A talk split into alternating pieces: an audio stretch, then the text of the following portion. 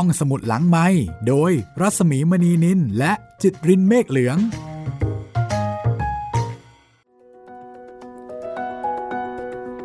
สวัสดีค่ะ กลับมาพบกันอีกครั้งนะคะสำหรับห้องสมุดหลังไม้สวัสดีคุณจิตริน สวัสดีพี่มีครับ วันนี้เป็นตอนที่ 13 แล้วค่ะ ของฮันนิบาลนะคะ อารมณ์เหมือนกับเราแอบติดตามกองทัพของฮันนิบาลเป็นส่วนหนึ่งหรือเปล่า เขาไม่น่าจะให้เราอยู่ด้วยนะ ทำอะไรก็ไม่ได้ งุมงามงุมงามแบบนี้ ครับ วันนี้ก็เป็นบทที่พูดถึงการคุมเชิง แล้วก็การแสวงหาพันธมิตรค่ะ ครับ ส่วนที่ดูเดือดได้ผ่านไปแล้วนะคะ และเดี๋ยวกำลังจะมีมาอีก คือก็มีรบแล้วก็มีหยุดแล้วก็มีรบนะ ตอนนี้ก็เบาๆกันไปก่อน ตอนนี้ก็เป็นการอ่าพูดคุยกัน วางแผนกัน เพราะว่าการรบไม่ได้มีเฉพาะแค่การรบพุ่งอย่างเดียว แต่ว่ามันมีเรื่องของการตัดกำลังกัน การดูท่าทีกันการทำลายเครือข่ายของอีกฝ่าย มีหลายวิธีมาก นี่คือพระนิพนธ์ของพระเจ้าบรมวงศ์เธอพระองค์เจ้าจุนจักรพงศ์ที่บอกว่าเป็นพระนิพนธ์ก็คือเป็นการเรียบเรียง เรียบเรียงมาจากเอกสาร บันทึกต่างๆค่ะของนักประวัติศาสตร์ทั้งที่ร่วมยุคร่วมสมัยกับฮันนิบาล อย่างเช่นโปเบลิอุสลีวิอุสแล้วก็นักประวัติศาสตร์สมัยหลังที่มีการศึกษาค้นคว้าข้อมูลเพิ่มเติม แล้วก็รวมถึงพงศวดารยุทธศิลปะของสมเด็จเจ้าฟ้าจักรพงศ์ภูวนาซึ่งเป็นพระบิดาขององค์ผู้นิพนธ์ด้วย หนังสือเล่มนี้นะคะ พระองค์ประทานให้กับโรงเรียนในร้อย พระจุลจอมเกล้า เพื่อใช้เป็นตำราในการศึกษาประวัติศาสตร์การรบค่ะ เรื่องราวของฮันนิบาลก็ยังคงถูกใช้เป็นบทเรียนนะคะ ในการศึกษาเรื่องของการวางแผนแล้วก็ยุทธศาสตร์ จวบจนกระทั่งถึงปัจจุบันค่ะ อันนี้ก็ต้องแยกนะคะว่าความเก่ง ความดี ความโหดเหี้ยม ความมีคุณธรรม ในการรบสิ่งต่างๆ เหล่านี้ บางทีก็ไม่ได้เกี่ยวกันซะทีเดียวนะคะ และการที่ศึกษาเรื่องของใครก็ไม่ได้หมายความว่า คนคนนั้นเป็นคนดี แต่ว่าเขาอาจจะมีวิธีที่น่าสนใจที่น่าเรียนรู้ แล้วก็อาจจะเป็นประโยชน์ในบางสถานการณ์ ตอนนี้ถ้าพร้อมแล้วเราไปกันเลยค่ะ ตอนที่ 13 ค่ะ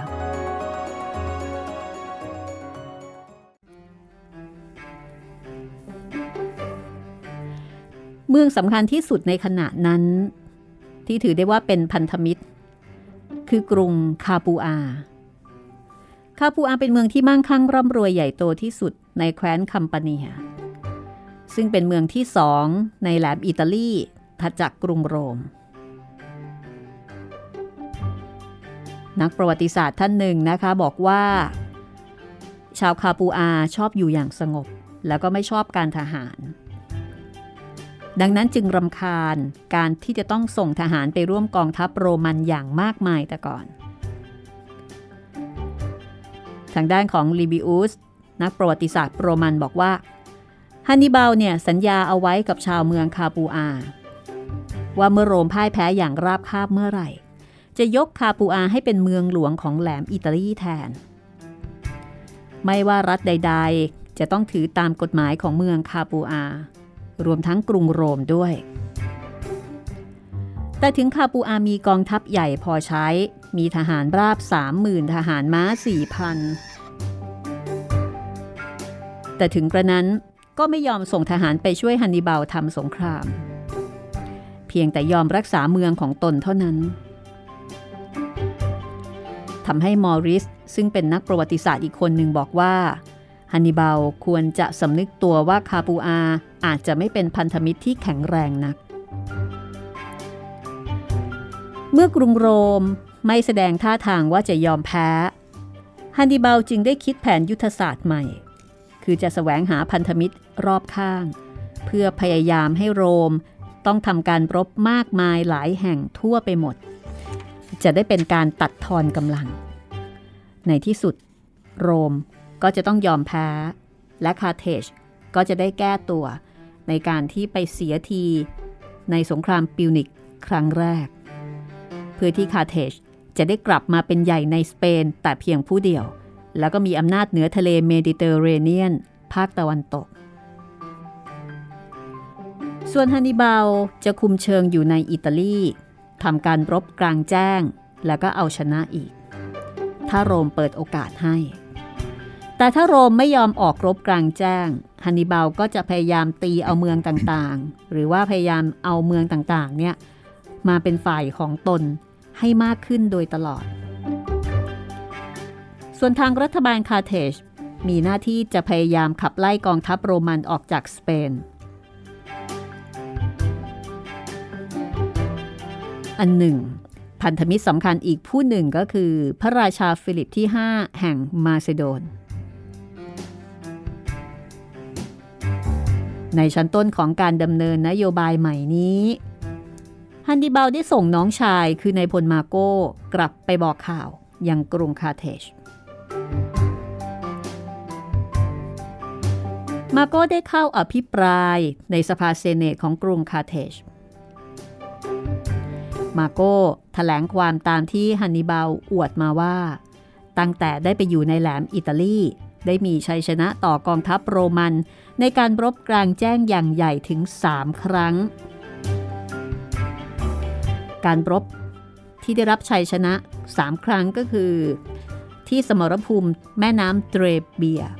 ทะเลสาบตราซิเมนุส และเมืองคานาเอ นี่คือชัยชนะใหญ่ ๆ 3 ครั้งของฮันนิบาล มาโก้ก็ถแถลงบอกว่าในการรบ 3 ครั้งนี้ฮันนิบาลได้ทำลายกองทัพโรมันอย่างยับเยินถึง 2 กองทัพ รบชนะแม่ทัพโรมันถึง 6 คน ในระหว่างแม่ทัพ 6 คนนั้นเป็นกงสุล4คน ผู้เผด็จการหนึ่งคน ผู้บัญชาการทหารม้าหนึ่งคนฮันนิบาลยังได้กล่าวเยาะเย้ยว่า แม่ทัพโรมันคนที่มีชื่อเสียงที่สุดคือฟาบิอุสและฟาบิอุสมีชื่อเสียงมากเพราะเหตุใด เพราะว่าไม่กล้าที่จะออกรบกับฮันนิบาลเลย ในการรบทุกๆ ครั้งรวมกันนั้นฮันนิบาลบอกว่าทางโรมันได้เสียทหารไปถึง 200,000 คน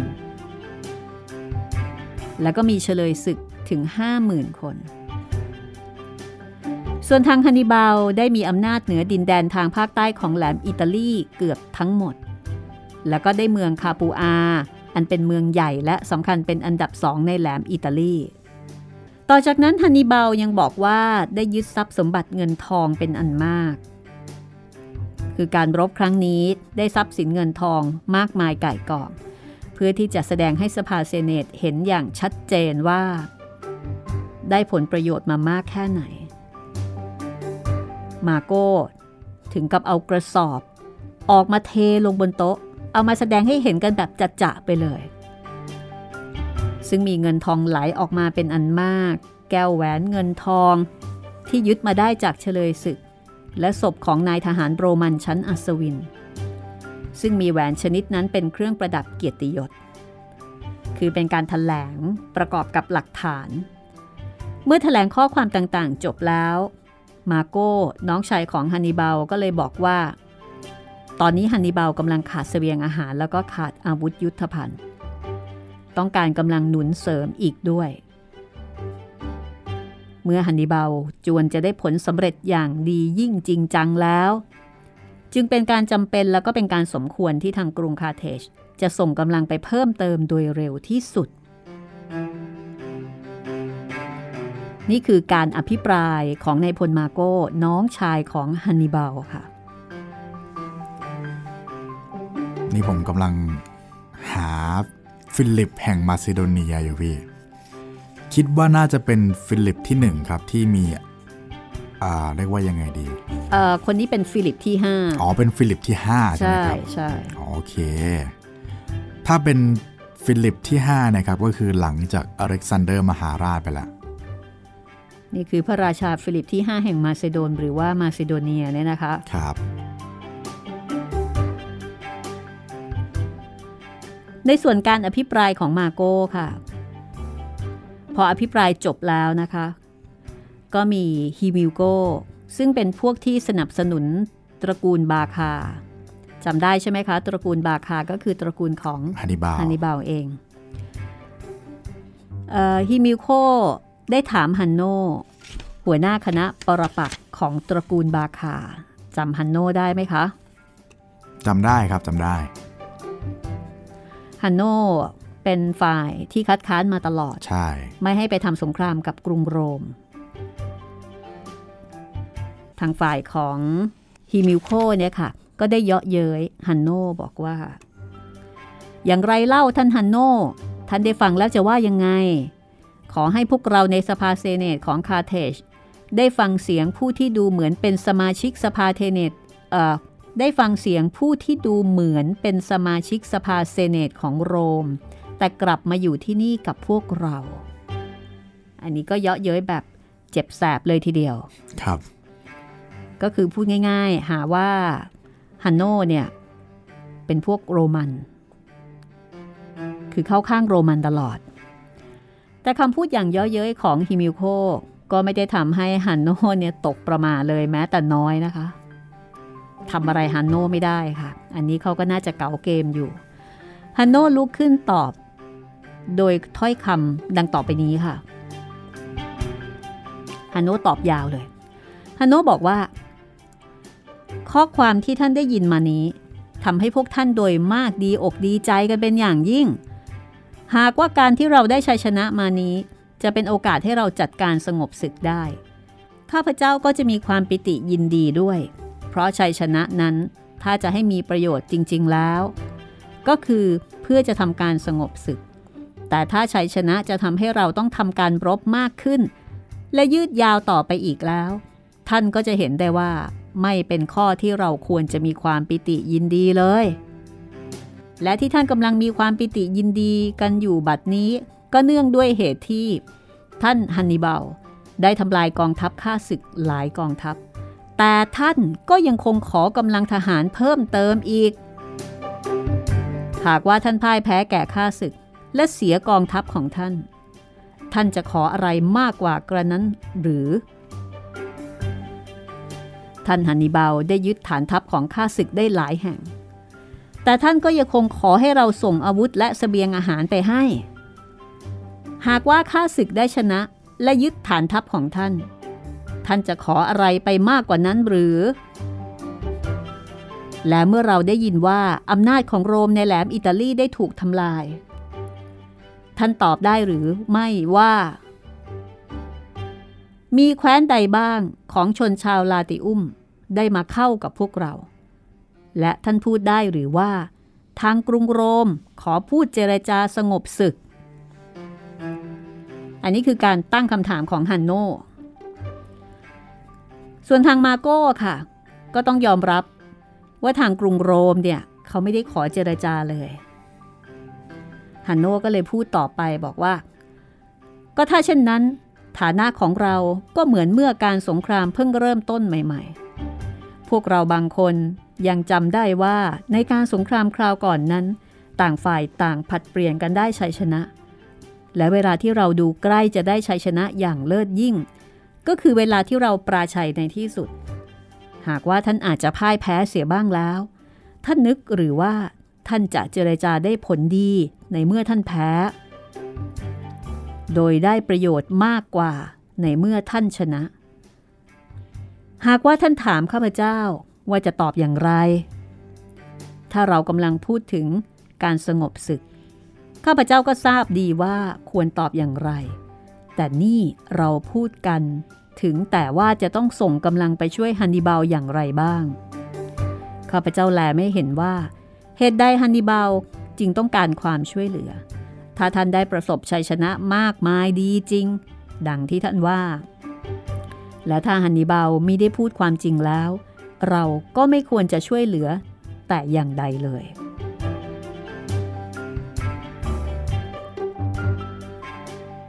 อันนี้คือการตอบโต้ของฮันโน ซึ่งก็ดูเหมือนว่าเขาก็ยังคงเป็นศัตรูของฮันนิบาลอยู่นั่นเอง ไม่ยอมที่จะให้ทางสภาเซเนตเนี่ยส่งกำลังไปช่วยฮันนิบาล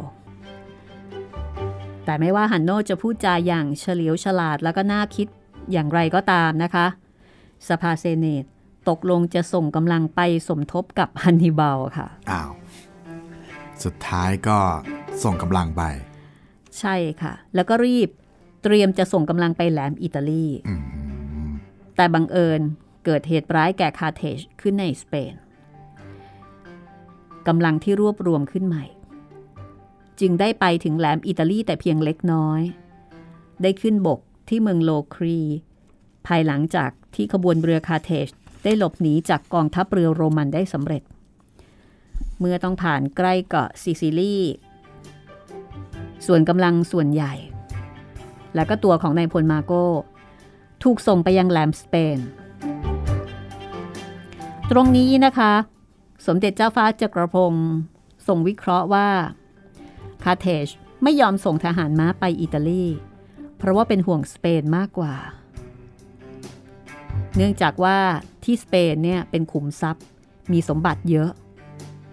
มีเหมืองแร่เงินคาเทจมัวแต่คิดถึงการค้าขาย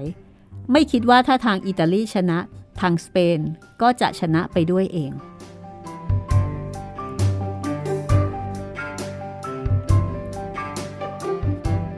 เหตุการณ์ที่เกิดขึ้นในสเปนทำให้รัฐบาลคาเทจมีความเป็นห่วงมาก เพราะว่าเป็นเหตุที่ต่อเนื่องกันมาตลอดเวลา 3 ปี ขณะที่ฮันนิบาลได้อยู่ในแหลมอิตาลี ฉะนั้นจึงจำเป็นจะต้องย้อนกลับไปบรรยายเรื่องราวตั้งแต่ต้น พระองค์จุนก็บอกว่าผู้อ่านคงจะจำได้นะ ว่าเมื่อฮันนิบาลได้ข้ามแม่น้ำโรน และเดินทัพไปทางทิวเขาแอลป์ โดยเล็ดลอดไปได้จากกองทัพของกงสุลปูบลิอุสสกิปิโอปูบลิอุสสกิปิโอ ก็รีบเดินทางกลับแหลมอิตาลี แล้วก็ส่งกองทัพอันมีกำลังสองลีจิโอนไปยังสเปน ในบังคับบัญชาน้องชายก็คือกาเนอุสสกิปิโอกาเนอุสสกิปิโอเมื่อไปถึงแล้ว ในไม่ช้าก็ได้ชัยชนะอย่างเด็ดขาดเหนือฮันโนซึ่งเป็นแม่ทัพของทางฝ่ายคาร์เธจซึ่งฮันนิบาลได้ทิ้งไว้คุมกองทัพทางเหนือของแหลมสเปน ฮัสตรูบลน้องชายของฮันนิบาล ซึ่งคุมกองทัพอยู่ทางใต้ ณเมืองคาร์เธจใหม่ขึ้นไปช่วยไม่ทัน ฉะนั้นภายในสองเดือนภายหลังที่กาเนอุสสกิปิโอได้ไปถึงสเปน คาร์เธจก็เสียดินแดนทั้งหมดในภาคเหนือของแม่น้ำอีเบรุส ต่อมาอีกปีหนึ่ง เมื่อฮันนิบาลได้รับชัยชนะอย่างงดงามที่ทะเลสาบตราซิเมนุส น้องชายของฮันนิบาลคือฮัสตูบาลได้ลองเอากองทัพเรือเข้าตีกองทัพเรือโรมันในสเปน ที่ปากแม่น้ำอีเบรุส แต่ก็แพ้ให้กับชาวโรมัน การแพ้ของชาวคาเทจทางเรือครั้งนั้นสำคัญมาก เพราะทำให้ชาวคาเทจมีความท้อใจมากขึ้น ว่าจะสู้โรมันในทางเรือไม่ได้ ทั้งทำให้กองทัพเรือโรมันยังมีอำนาจอย่างเต็มที่ อยู่ในภาคตะวันตกของทะเลเมดิเตอร์เรเนียน ฉะนั้นปูบลิอุสสกิปิโอเมื่อออกจากตำแหน่งกงสุลแล้ว จึงเป็นแม่ทัพคุมทหารอีก 8,000 คนข้ามทะเลไปได้อย่างสบาย เพื่อจะไปสมทบกำลังกับน้องชายที่ในสเปนกำลังรวมของพี่น้องเดินทางลงไปทางใต้ ข้ามแม่น้ำอีเบรุส ส่วนฮัสตรูบาล ถอยลงไปอยู่ที่เมืองคาเทจใหม่ จึงเป็นอันว่า คุมเชิงกันอยู่อีกเป็นเวลานาน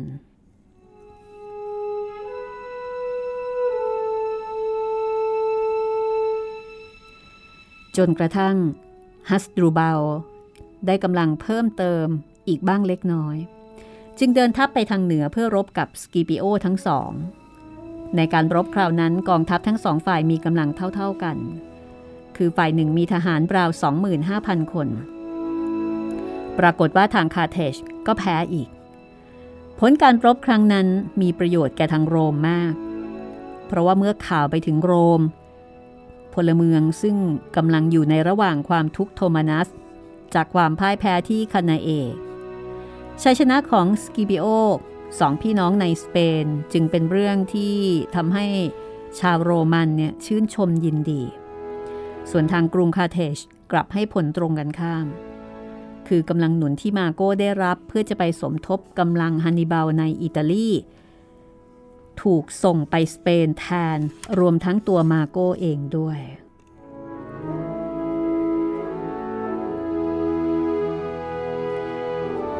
ฮอวาร์ดซึ่งเป็นนักประวัติศาสตร์อีกท่านหนึ่งจึงบอกว่า ถ้าส่วนหนึ่งของแผนยุทธศาสตร์ของฮันนิบาลคือการ ทำลายขวัญและกำลังใจของชาวโรมันแล้วชัยชนะของสกิปิโอในสเปน ก็คงจะเป็นข้อที่ขัดกับแผนนั้นอย่างแน่นอน โดยไม่มีปัญหา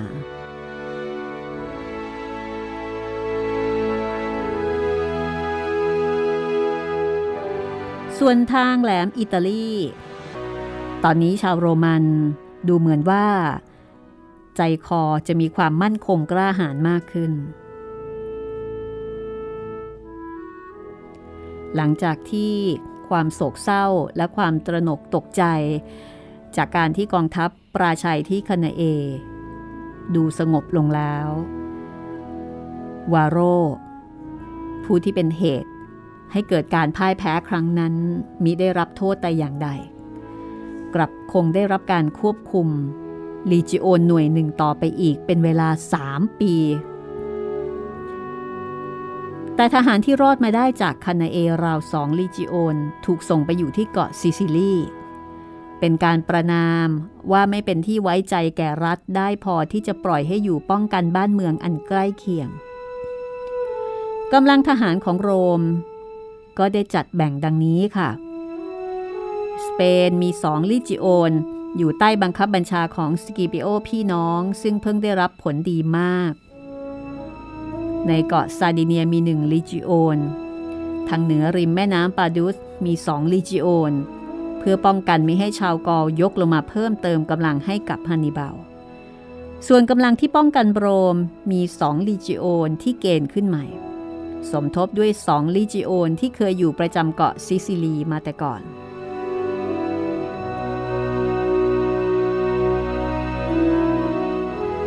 การสงครามจึงเปลี่ยนภาพจากการรบกลางแปลงมาเป็นการคุมเชิงกัน หรือการพยายามจะยึดหรือตีเมืองต่างๆ ทั้งนี้เพราะฟาบิอุสได้กลับไปเป็นแม่ทัพสูงสุดของโรมอีก จึงพยายามจะไม่ทำการรบกลางแจ้งเลย เพราะกลัวจะแพ้แก่ฮันนิบาลอีก นโยบายของฟาบิอุสโดยใช้กองทัพย่อยแยกจากกันได้ผลดี เพราะว่าโรมมีมีถนนดีมาก สามารถเดินทัพได้อย่างรวดเร็ว ยึดเมืองซึ่งมีป้อมค่ายอย่างแข็งแรงโดยมาก ฉะนั้นฮันนิบาลจึงตีไม่ได้กี่เมืองนัก แต่ข้อที่ร้ายกาจมากก็คือ ในการประทะกันแม้แต่เล็กน้อยเช่นนั้นกำลังทหารของฮันนิบาลก็มีแต่ลดน้อยลงไปทุกวัน ไม่มีโอกาสที่จะได้กองหนุนอย่างเพียงพอเลย แต่กำลังของกองทัพโรมันนั้นมีแต่เพิ่มพูนขึ้นทุกๆวัน กระนั้นก็ดี โรมก็อยู่ในความลำบากมาก ภาษีอากรก็มีแต่ขึ้นสูงเพิ่มพูนขึ้น เพื่อจะหาเงินทองมาใช้ในการสงคราม ประชาชนพลเมืองจึงได้รับความยากลำบากกันทั่วไป เราจะพักเอาไว้ตรงนี้ก่อนนะคะ เดี๋ยวกลับมาต่อ ช่วงหน้าค่ะ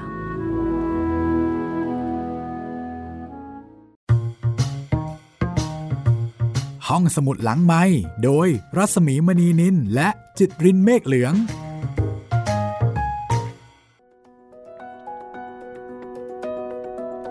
สรุปว่าตอนนี้ก็เป็นการคุมเชิงกันอยู่จริง ๆ นะคะ ใช่ครับ ทั้งสองฝ่ายก็ได้รับผลกระทบจากสงครามที่เกิดขึ้น ก็มีทั้งความพ่ายแพ้แล้วก็ชัยชนะ แต่ว่าเอ่อทางโรมนี่เลิกกลยุทธ์ดีมากเลยนะพี่ ไปตีสเปนให้พะวงหลัง ให้รู้สึกว่าเฮ้ยเดินหน้าไปไม่ได้แล้ว ต้องกลับมาการสเปนก่อนเพราะมันใกล้กว่า แล้วก็คาเทจในสเปนก็เป็นขุมทรัพย์ของทางคาเทจใช่ที่แอฟริกาด้วยครับมีเหมืองเงินด้วย ใช่สำคัญมาก ปล่อยไว้ไม่ได้ เหมือนกับมาตีถุงเงินถุงทอง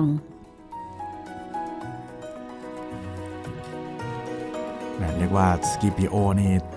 เก่งทั้งยุคพ่อแล้วก็เก่งทั้งยุคลูกจะว่าอย่างนี้ได้ไหมครับพี่ก็น่าจะเป็นคนที่รบแบบมีสติเนาะครับ แล้วก็ใช้ข้อดีของตัวเอง วางแผน ก็ทำให้ฮันนิบาลลำบากละค่ะคราวนี้ ไม่สามารถจะฉลุยเหมือนอย่างที่ผ่านมา ใช่ นี่คือการวางแผนการรบนะคะ ของฮันนิบาลจอมทัพแห่งกรุงคาร์เทจค่ะ ก็จะเห็นได้ว่าชัยชนะของฮันนิบาลเนี่ยไม่ได้มาแบบง่ายดายหอมหวานนะคะ แต่มาจากการทำงานหนักและการแก้ปัญหา ใช่ และก็การวิเคราะห์สถานการณ์แบบไม่มีอคติ คือเป็นคนมองเกมเก่งมาก ครับ ก็สามารถที่จะทักทาย แล้วก็พูดคุยกันมาได้นะคะ ติดต่อกันมาได้ 3 ช่องทางเลยนะครับ ทั้งทางแฟนเพจ Facebook ไทย PBS Podcast แฟนเพจของพี่หมีรัศมีมณีนิน แล้วก็ทาง YouTube คอมเมนต์ไว้ใต้คลิปได้เลยนะครับ จริงๆมีคุณผู้ฟังหลายท่านเหมือนกันนะที่บางทีเนี่ยไปเม้นเอาไว้ที่เพจ โดยเฉพาะตอนที่เรามีการแจ้งความคืบหน้า เกี่ยวกับเรื่องที่เราได้รับอนุญาต เรื่องไผ่แดงนะคะ มีหลายท่านค่ะ บอกว่าอยากฟังหลายชีวิตค่ะอืมมีแต่คนเรียกร้องมานะพี่ เอ๊ะเดี๋ยวนะคุณจิตรินหลายชีวิตเนี่ยเรามีอยู่ไหม หลายชีวิตมีเป็นไฟล์แต่ยังไม่มีในเว็บไซต์นะครับ ยังไม่มีในระบบครับ คุณจิตรินคุณเคยเรียนไหม ไม่เคยครับ แต่พ่อเคยเล่าให้ฟังครับ หลายโอ้ชีวิต พ่อนี่เป็นครูสอนภาษาไทยประจำตัวเลยนะ เรียกว่าเป็นนอนหนังสือมากกว่าครับพี่ เป็นครูส่วนตัวเลยนะนี่ ครับเอ่อเรื่องหลายชีวิตมีผู้ขอกันมาเยอะค่ะนะคะเอ่อท่านหนึ่งนะคะ เดี๋ยวจะเลือกเลือกบางท่านมาอ่านให้ฟังนะคะ ท่านนี้บอกว่า ขอแสดงความยินดีด้วยครับ เหตุการณ์แบบนี้หาได้ยากในการที่จะนำผลงานของท่านผู้มีชื่อเสียงไปเผยแพร่ แล้วมีการขออนุญาตอย่างเป็นทางการ เป็นการสอนให้เด็กๆ ได้รู้จากมารยาทกาลเทศะ ขออนุญาตก่อนมิใช่ถือวิสาสะไปใช้งานเลย เห็นแบบนี้แล้วมีความสุขครับ และยิ่งสุขขึ้นไปเมื่อได้เรียนรู้จากผู้สูงวัยที่น่ารัก เหมือนแม่ของผมที่บ้านเลยอืมสวลืมง่าย แต่ก็เป็นเรื่องดี เพราะอ่านอีกทีก็มีความสุขทุกครั้งครับ เป็นความสุขจากภายในแล้วก็ยังเผื่อแผ่ให้ผู้รับอีกครับ แล้วจะติดตามผลงานครับ ขอบคุณมากนะครับอีกเรื่องหนึ่งนะคะที่มีคนขอมาบอกว่าอยากฟังก็คือเรื่องมอมค่ะหม่อมที่เป็นเกี่ยวกับสุนัขใช่ไหมพี่เป็นเรื่องของหมาตัวหนึ่งครับนะคะ อยู่ในหนังสือ รวมเรื่องสั้น ชุดเพื่อนนอนอืมซึ่งในนี้เนี่ยจะมีเรื่องสั้นดี ๆ หลายเรื่องมากครับ คือเป็นรวมเรื่องหลายแนวด้วยครับนะคะ มีทั้งเรื่องมอม มีฆาตกรรมก้นครัวอืมฆาตกรรมก้นครัวเนี่ย อันนี้น่ารักสุดๆเลยนึกว่าเป็นเกี่ยวกับฆาตกรรมซะอีก เป็นฆาตกรรม แต่น่ารักเหรอครับพี่ น่ารักมาก เป็นฆาตกรรมที่น่ารักที่สุดอืมเท่าที่เคยอ่านมา ครับ สงสัยอาจจะต้องเอามาเล่าให้ฟังกันอีกครั้งหนึ่งนะคะครับผมเพราะว่าเรื่องนี้เนี่ยดิฉันเองเคยนำตั้งแต่สมัยครั้งกระนู้นเลยนานมากเลยนะคะ เคยนำบางเรื่องมาเล่าให้ฟัง แต่ว่าไม่ได้เล่าทั้งหมดครับแล้วก็ต้องบอกว่าเรื่องของหม่อมราชวงศ์คือกริชปราโมทหลายเรื่องเนี่ยมันยังคงร่วมยุคร่วมสมัยแม้ว่า การเวลาจะผ่านไปนานแค่ไหนก็ตาม อย่างเช่นไผ่แดงเป็นต้น ไผ่แดงก็ยังอ่านได้อยู่นะคะครับแล้วก็มีอีกหลายเรื่องเลยค่ะ ก็เอาเป็นว่าเป็นโอกาสดีที่เราจะได้ฟังผลงานของคุณชายคือกริชแต่อย่างไรก็ตามจะเริ่มต้นด้วยไผ่แดงค่ะ ครับผม ไปฟังเรื่องของเออสมพันธ์กลางครับ กับนายแกว่นนะคะ อีกท่านหนึ่งบอกว่าไผ่แดงสนุกมากค่ะ ยังจำชื่อสมภารกลาง สมัยก่อนนี้น่าจะใช่ท่านรองศาสตราจารย์สุรพลวิรุณรักษ์แสดงเป็นสมภารกลาง สหายแกว่น คุณสรพงษ์เล่นสนุกจริงจังค่ะ เรื่องนี้อืมแหมดิฉันชอบคำนี้จังเลย สนุกจริงจังครับ เห็นภาพเลยนะคะอะตอนนี้มาสนุกจริงจังกันต่อนะคะ กับฮันนิบาลค่ะอะไปกันเลยว่า จะแก้ปัญหายังไงนะพี่มีปัญหาเยอะอยู่เหมือนกันนะคะใช่ มีปัญหาเยอะอยู่เหมือนกันทั้งทางโรมสแล้เปวนก็ก็มี คือหมายถึงว่าทางโรมเอง เขาก็มีปัญหาอ๋อใช่ว่าใช่เขาเป็นชาติใหญ่ครับมีศัตรูที่เป็นไฟแรงมากๆนะคะครับแล้วก็ฉลาดมากๆ ถึงแม้ตอนนี้เขาจะได้เปรียบ แต่ว่าเขาก็ต้องเจอโจทย์ใหญ่ค่ะ ในขณะที่ทางฮันนิบาลเอง ถึงแม้ว่าจะได้เปรียบในแง่ของชัยชนะ แต่ในแง่ของทรัพยากรต่างๆ เขาก็ลำบากเหมือนกันครับก็มีทั้งได้เปรียบและเสียเปรียบกันทั้งสองฝ่าย ติดตามต่อได้เลยค่ะ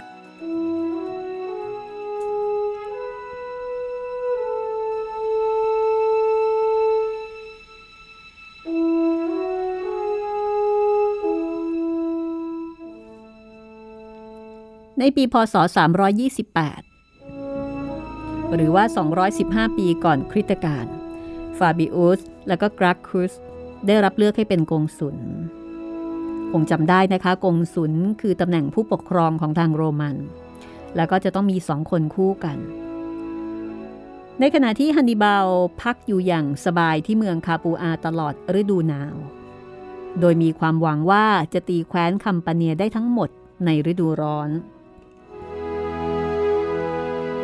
บัดนี้โรมมีกองทัพแยกออกเป็นสามกองทัพ มีกำลังกองทัพละสองลิจิโอน แม่ทัพสามคนก็คือฟาบิอุส กราคุส และมาเซลุส แอนเนบราบอกว่ามาเซลุสในเวลานั้นมีอายุราว 50 ปี เคยทำการรบในกองทัพโรมัน เมื่อสมัยต่อสู้กับฮามิลคา บิดาของฮันนิบาลในเกาะซิซิลีและดอชทำการรบอย่างสามารถตั้งแต่ยังหนุ่ม นามของมาเซลุส แปลว่านักรบ เป็นผู้ที่มีรูปร่างล่ำสันแข็งแรง ชอบการสงคราม และเป็นผู้ที่มีความเก่งกาจในการรบแบบตัวต่อตัวด้วย แสดงว่า ส่วนตัวแล้วฝีมือดี แล้วก็หุ่นให้ใจรักนะคะ ครับ ครบเลย ทีนี้เมื่อฮันนิบาลได้เมืองคาปูอาแล้ว เขาก็อยากจะได้เมืองคูมาเอ แล้วก็เนอาโปลิส เนอาโปลิสก็คือเมืองเนเปิลส์ในปัจจุบันค่ะ คือได้หนึ่งเมืองละ อยากจะได้อีกสองเมืองคูมาเอ กับเนอาโปลิสนะคะ เพื่อจะใช้เป็นฐานทัพสำหรับคิดที่จะตีโรมต่อไป คือขยับเข้าไปใกล้ทีละก้าวทีละก้าวแต่เมืองทั้งสองนั้น โรมันก็ได้ป้องกันเอาไว้อย่างดียิ่งค่ะ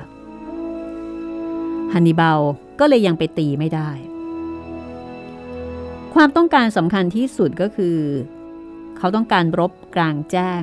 เพื่อที่จะให้เห็นฤทธิ์เห็นเดชกันจริงจังอีกสักครั้งหนึ่ง นักประวัติศาสตร์คนหนึ่งแม็กดูเกาบอกว่า ถ้าแม้กองทัพโรมันทั้งสามซึ่งรวมกัน มีกำลังถึง 60,000 คน เปิดโอกาสให้ฮันนิบาลเข้าทำการรบกลางแจ้งด้วย แม้ฮันนิบาลเองมีทหารทั้งหมดเพียงแค่ 35,000 คนคือกว่าครึ่งนิดหนึ่งเนี่ยนะคะฮันนิบาลก็จะยินดีเข้ารบด้วยทันทีแบบไม่เกรงกลัวเลย คือถึงแม้จะเสียเปรียบ แต่ก็จะมา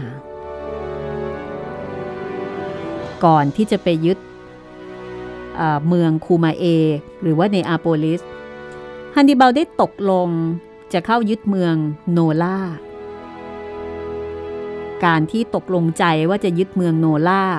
เพราะว่าชาวเมืองนั้นบางส่วน ได้แจ้งข่าวมายังฮันนิบาลนะคะ บอกว่าอยากจะเข้าพวกกับฮันนิบาลด้วย โอ้โห มาแปลก ส่งข่าวมาเลยค่ะครับเราจะอยู่ข้างคุณ ดังนั้นมาเซลุสจึงยกกองทหารไปตั้งอยู่ที่เมืองโนลาค่ะ มาเซลุสก็คือขุนพลเมื่อสักครู่นี้นี่ละค่ะครับที่บอกรบเก่งๆ แต่อายุ 50 นั่นแหละคุณพลเท่า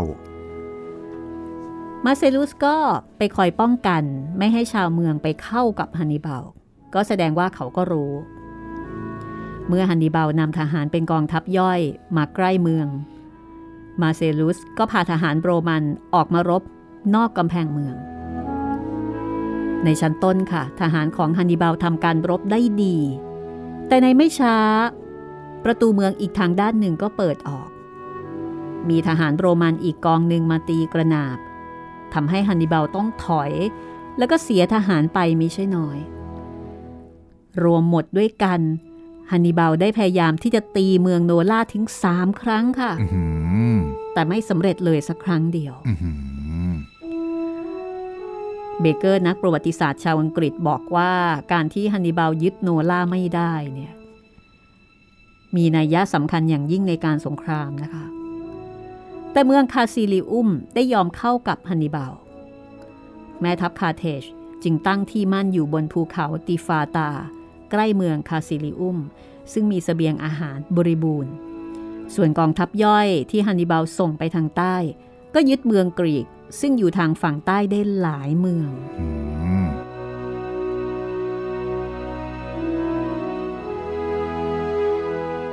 ต่อมาในปีพศ 329 214 ปีก่อนคริสตกาล เมื่อมีการเปลี่ยนกงสุลใหม่ตามธรรมเนียม ฟาบิอุส คงได้รับเลือกเป็นกงสุลอีก แต่มาเซลุสได้แทนกราคุสค่ะ อ๋อ ฟราบิอุสได้เหมือนเดิม แต่อีกคนหนึ่งเปลี่ยน ก็คือเป็นคุณมาเซลุสที่เก่งๆ เนี่ย ได้เป็นกงสุลครับ การที่สองคนนี้นะคะ ได้รับเลือกเป็นกงสุลคู่กัน ก็ว่ากันว่าเป็นเพราะชาวโรมันเนี่ยนับถือฟาบิอุสซึ่งชำนาญในการตั้งรับ ในขณะที่มาเซลุส เป็นผู้ชำนาญในการรุกค่ะโหอันนี้มองแต่การสงครามล้วนๆเลยหรือเปล่าครับเนี่ย คือเอ่อเขามองในแง่ที่เป็นความสมดุลด้วยอ่าใช่ไหมคะใช่ใช่เพราะว่าฟาบิอุสเนี่ยเป็นคนที่สุขุมรอบคอบ ตั้งรับเก่ง เพราะว่าโรมตอนเนี้ยคุณเก่งกว่า คุณใหญ่กว่า แล้วคุณเป็นฝ่ายถูกโจมตี เพราะฉะนั้นคุณต้องตั้งรับดีใช่ๆแต่ขณะเดียวกันคุณจะตั้งรับอย่างเดียว มันไม่ได้ ก็ต้องมีไฟรุกด้วย ซึ่งมาเซลุสนี่แหละค่ะ ตอบโจทย์เลย คือเหมือนกับได้ทั้งหยินได้ทั้งหยางนะคะครับกำลังทหารโรมันบัดนี้ได้เพิ่มขึ้นอีก จนมีด้วยกันถึง 20ลีจิโอนค่ะอื้อหือคือโรมเขาสามารถเรียกกระดมพลได้ตลอด แต่ว่าใช้ได้จริงเท่าไหร่นี่อีกเรื่องหนึ่ง หรือว่าคุณภาพแค่ไหนอันนี้ก็ว่ากันไปอีกเรื่องหนึ่งนะคะครับ แต่ก็มีกำลังเยอะ ใช่ ส่วนฮันนิบาลยังคงอยู่ที่ภูเขาตีฟาตา แล้วก็ ตกลงใจที่จะทำลายอำนาจของโรมในแคว้นคัมปาเนียให้จงได้อืม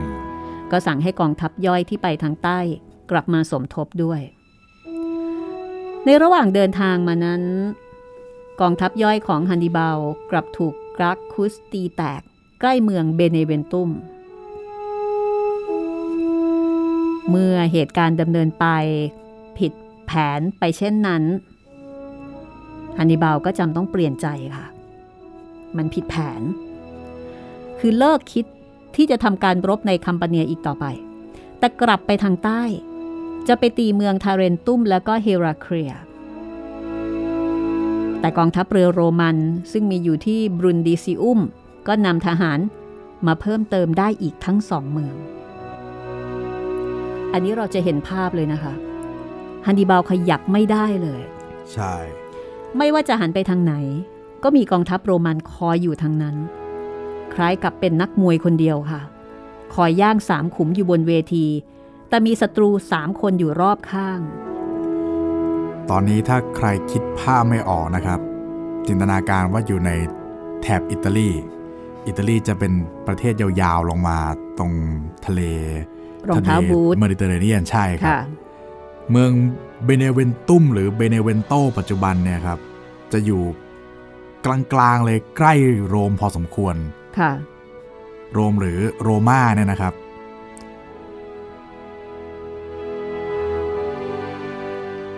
ฮันนิบาลลำบากมากค่ะตอนนี้นะคะ ก็เลยตัดสินใจ ไปตั้งมั่นอยู่ที่แคว้นอาปูเลียสำหรับฤดูหนาว ทีนี้เมื่อฮันนิบาลอยู่ไกล เมืองคาซิลิอุมก็ไม่กล้าที่จะไปเข้ากับฮันนิบาลอีกต่อไปค่ะ เพราะว่าตอนน่าจะเข้าแล้ว อยู่ใกล้เขาไม่อยู่แล้วๆอ่า ก็เลยต้องกลับไปเข้าพวกกับชาวโรมันตามเดิม ช่วยไม่ได้ เป็นอันว่าชะตาของฮันนิบาลเริ่มแย่ละตอนนี้ ครับ ในปีต่อมาค่ะ เกมพลิกเนาะ ทางโรมมีขวัญกำลังใจดีขึ้น แล้วก็เริ่มมั่นใจ ว่าตัวเองจะได้รับชัยชนะในไม่ช้ากงสุนในปีนั้นคือฟาบิอุสกับบุตรของฟาบิอุสต่างคุมกองทัพคนละกอง ส่วนกองทัพที่สามกราคุสเป็นผู้บัญชาการ มาเซลุสถูกส่งไปยังเกาะซิซิลีค่ะฮันนิบาลยังคงอยู่ทางใต้ จนได้รับเชิญจากชาวเมืองตาเรนตุ้มให้เข้าเมือง เพราะว่าชาวตาเรนตุ้มเนี่ยก็ต้องการจะเข้าพวกกับฮันนิบาลด้วยเหมือนกัน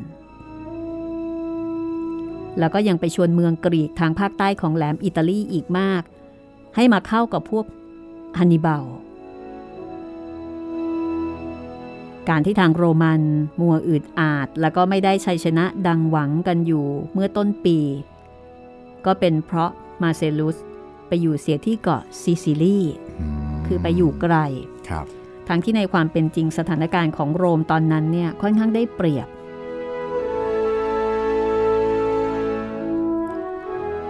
อีกปีหนึ่งค่ะ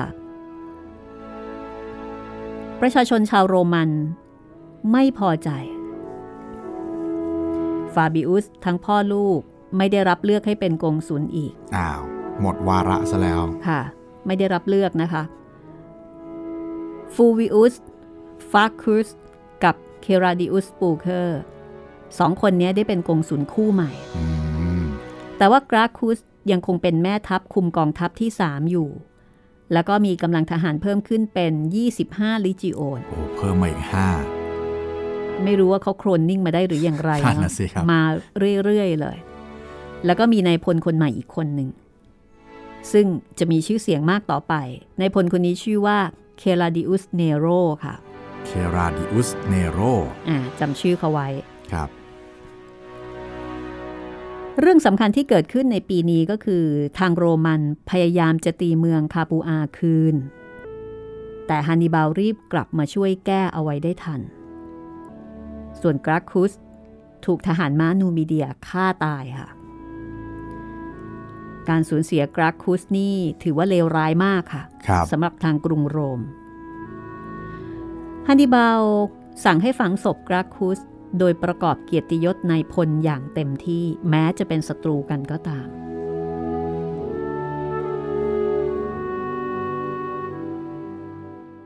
เพราะฉะนั้นก็จะเห็นได้ว่า ในส่วนของฮันนิบาลนั้น เขาก็เป็นคนให้เกียรติคนนะ โดยเฉพาะคนที่เป็นนักรบ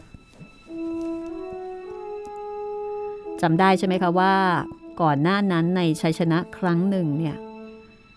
เขาก็พยายามจะหาศพของแม่ทัพฝ่ายโรมันเพื่อที่จะเอามา ประกอบพิธีศพ แต่ว่าหาศพไม่เจอ เพราะว่าครั้งนั้น ชาวกอลนี่เป็นคนลงมือฆ่าครับ ครั้งนี้ก็เหมือนกัน คือให้เกียรติ แม้ว่าจะเป็นศัตรู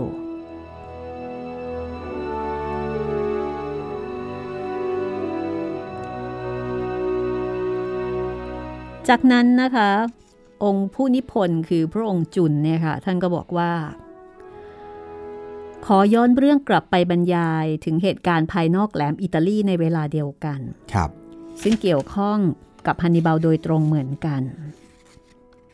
ข้าพเจ้าได้ถแถลงว่า พระราชาไฮโร แห่งซิซิลีผู้ครองเมืองซิลาคุส ได้ซื่อสัตย์เป็นมิตรกับกรุงโรมตลอดมา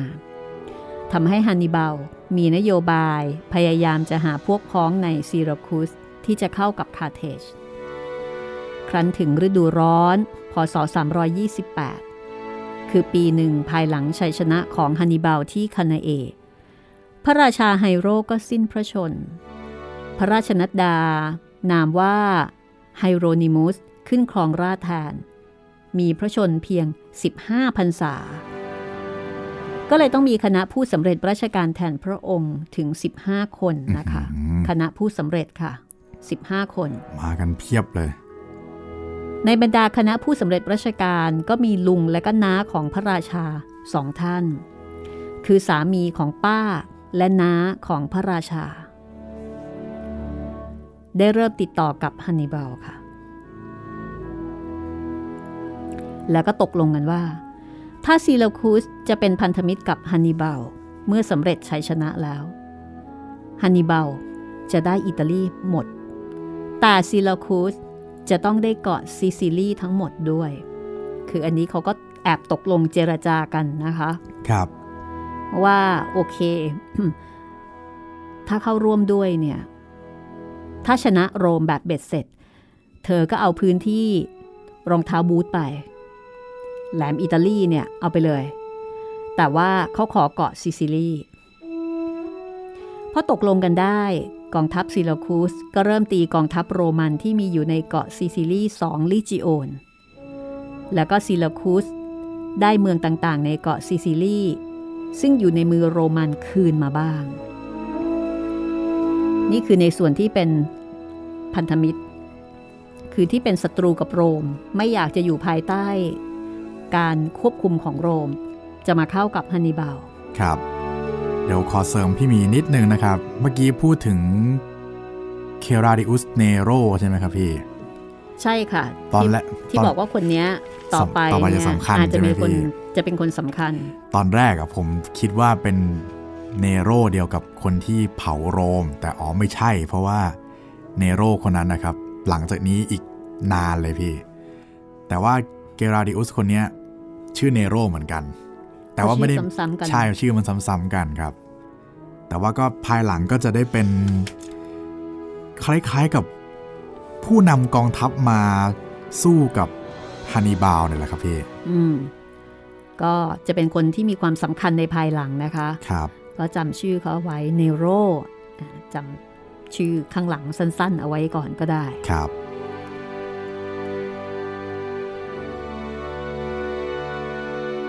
รั้นต่อมาถึงฤดูร้อนค่ะ พศ 329 พระราชาไฮโรนิมุสถูกปรงพระชนเอาค่ะที่ยังไม่ทันจะหนุ่มเลยเนี่ยครับ ถูกปรงพระชนโดยใคร โดยพวกพ้องของทางกรุงโรมค่ะ โอ้ก็น่าจะเป็นผู้สำเร็จหรือเปล่าไม่ทราบ เอ่อพวกพ้องของทางโรม ทางโรม อ๋อ ทางโรม ทางโรม ครับ ก็เกิดจราจนขึ้นในเมืองซีราคูส ครับ คือการต่อสู้ระหว่างพวกที่เข้ากับโรม และพวกที่เข้ากับคาร์เธจพวกที่เข้ากับโรมเกือบจะชนะอยู่แล้ว แต่ทำเกินไป หมายถึงว่าพวกที่เข้ากับโรมเนี่ยไปประหารพระราชวงศ์เสียหมด รวมทั้งสตรีด้วยอืมก็เลยทำให้คนที่อยู่ตรงกลางนึกออกไหม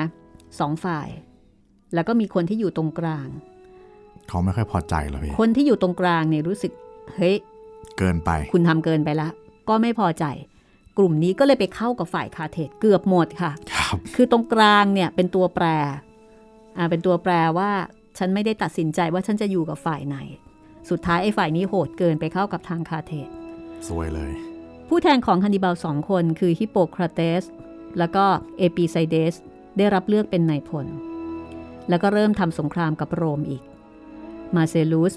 จึงถูกส่งไปเกาะซิซิลีคุมทัพเรือมีกำลัง 100ลอื้อหือำเมื่อกองทัพโรมันนะคะ ตีเมืองเลโอนตินีถึงกับจับพลเมืองที่เคยเข้ากับคาเทจเนี่ยค่ะ โบย แล้วก็ตัดหัวทีหลัง คือตอนนี้เหมือนกับทางโรมนี่ก็เริ่มแค้นมากแล้วนะ แค้นคนที่ไปเข้ากับทางคาเทจ เพราะฉะนั้นพอตีเมืองได้ปุ๊บเนี่ยรู้ว่าใครที่ไปเข้ากับคาเทจนี่โบยก่อนเลย คือแทนที่จะจัดการตัดศีรษะหรือว่าฆ่าเลยไม่ทรมานก่อนครับ โบยก่อน แล้วก็ประหารที่หลัง เป็นการทำให้พลเมืองซิลาคูสตั้งใจเตรียมสู้มากขึ้น เพราะรู้ตัวว่าถ้าแพ้ จะถูกชาวโรมันกระทำกับตนอย่างใด เหมือนก็เป็นการขู่ด้วย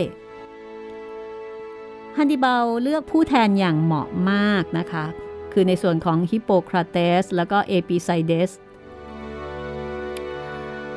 เอ่อสองคนนี้เนี่ยเป็นหลานของชาวซีลาคูสซึ่งได้ถูกในประเทศจากซีลาคูสจึงได้ไปอยู่ที่กรุงคาเทจแล้วก็ไปแต่งงานกับสตรีชาวคาเทจจนมีลูกหลานที่นั่นต่อมา โอ้ซับซ้อนเหมือนกันนะพี่ ไปอยู่ที่นู่นเลยครับ ก็เหมือนกับถูกกลืนไปเลย เรียกว่าอันนี้ก็ถูกเอ่อได้รับเท่ากับคาเทดได้กำลังเพิ่มนะคะ ใช่ครับ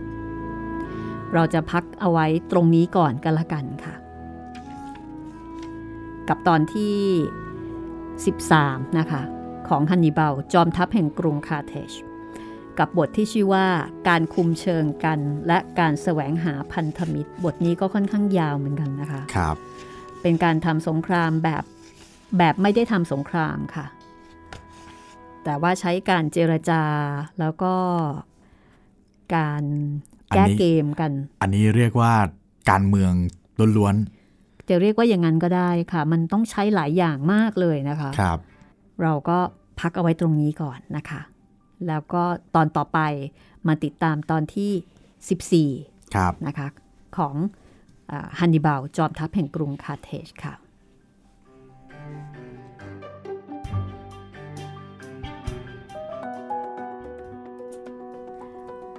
ก็กลับมา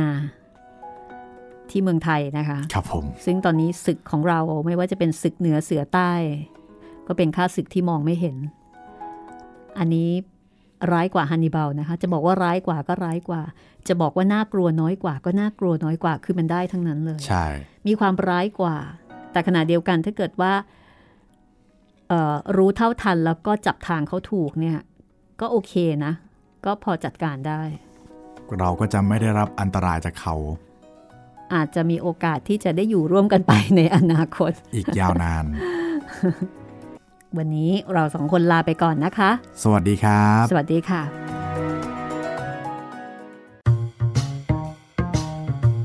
ห้องสมุดหลังไม้โดยรัสมีมณีนินและจิตรินเมฆเหลือง